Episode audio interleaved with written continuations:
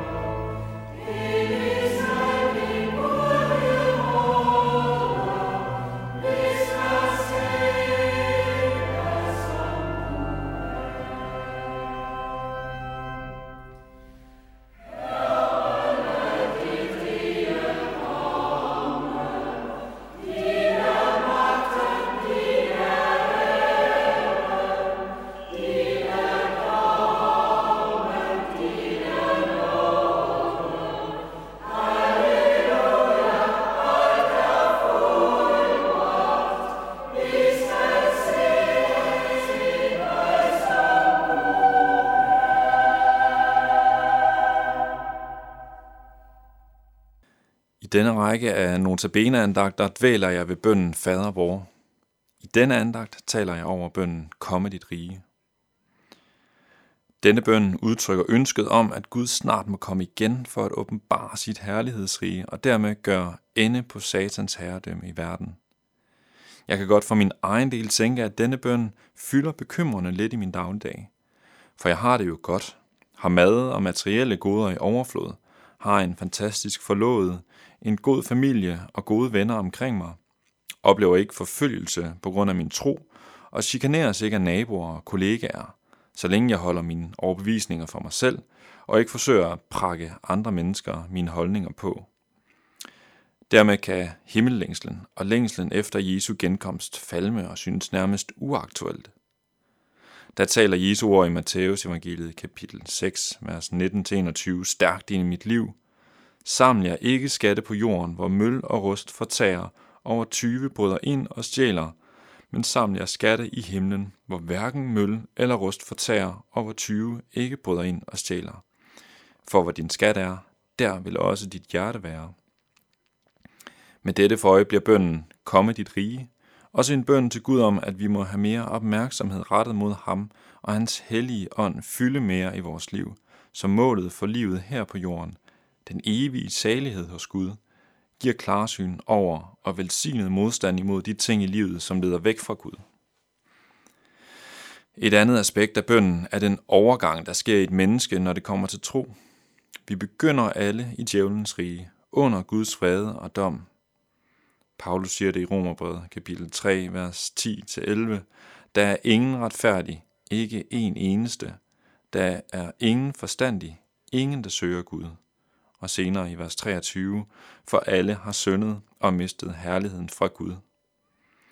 Guds mål er at føre os fra djævelens rige over i Guds nåderige. Ser vi hen til Jesus i bøn om frelse ved ham, flyttes vi over i nådens rige. Derfor slutter Paulus ikke ved faldet, men fortsætter, og ufortjent gør os de retfærdige af hans nåde ved forløsningen i Kristus Jesus. Og senere i kapitel 5, vers 1-2, da vi nu er blevet gjort retfærdige af tro, har vi fred med Gud ved vor Herre Jesus Kristus. Med ham har vi i troen fået adgang til den nåde, som vi står i, og vi er stolte af håbet om Guds herlighed. Men selvom vi er flyttet over i nådens rige, er synden i vores hjerter ikke blevet mindre. Dette far Paulus. Jeg ved, at i mig, altså i mit kød, bor der intet godt. Viljen har jeg, men udføre det gode kan jeg ikke. For det gode, som jeg vil, det gør jeg ikke, men det onde, som jeg ikke vil, det gør jeg. Men når jeg gør det, jeg ikke vil, er det ikke, ikke længere mig, der handler, men synden, som bor i mig. Romerbrevet kapitel 7, vers 18-20.